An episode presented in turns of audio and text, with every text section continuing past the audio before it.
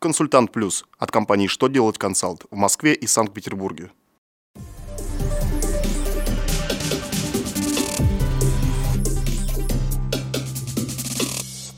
Добрый день! Для вас работает служба информации телеканала «Что делать ТВ» в студии Алексей Шардуба. В этом выпуске вы узнаете По какой форме составить заявление о возврате или зачете экологического сбора? Какие новые возможности появятся у владельцев ККТ? Кому Минфин России предлагает не платить пенсии?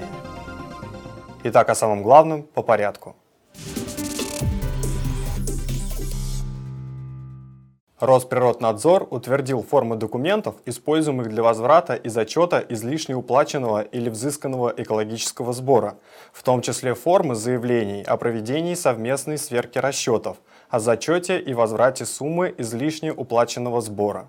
Эти формы следует применять плательщикам сборов – Напомним, что зачет или возврат суммы излишне уплаченного или взысканного экологического сбора производится после составления акта совместной сверки расчетов на основании заявления плательщика о проведении совместной сверки расчетов, представленного по утвержденной форме.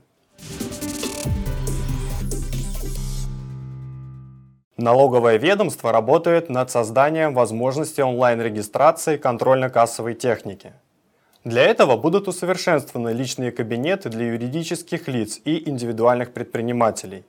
Пользователи смогут регистрировать, перерегистрировать и снимать с учета кассы в режиме онлайн. Кроме того, у них появится возможность получать запросы и сообщения от налоговых органов, а также при выявлении нарушения извещения об административных правонарушениях.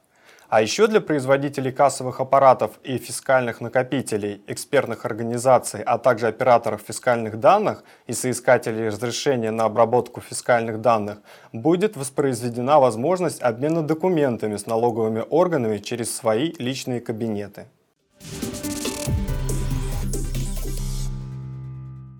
Чиновники рассматривают предложение Минфина России об отмене пенсий для пенсионеров с зарплатами более 41 666 рублей в месяц. Это полмиллиона рублей в год. Либо это второй, более щадящий вариант – не платить тем, чей годовой доход более 1 миллиона рублей. А освободившиеся бюджетные деньги хотят направить на поддержку малоимущих, неработающих пожилых людей – эти меры рекомендуются чиновниками, в числе прочих, для сбалансированности федерального бюджета в 2017-2019 годах. На этом у меня вся информация. Благодарю за внимание и до новых встреч.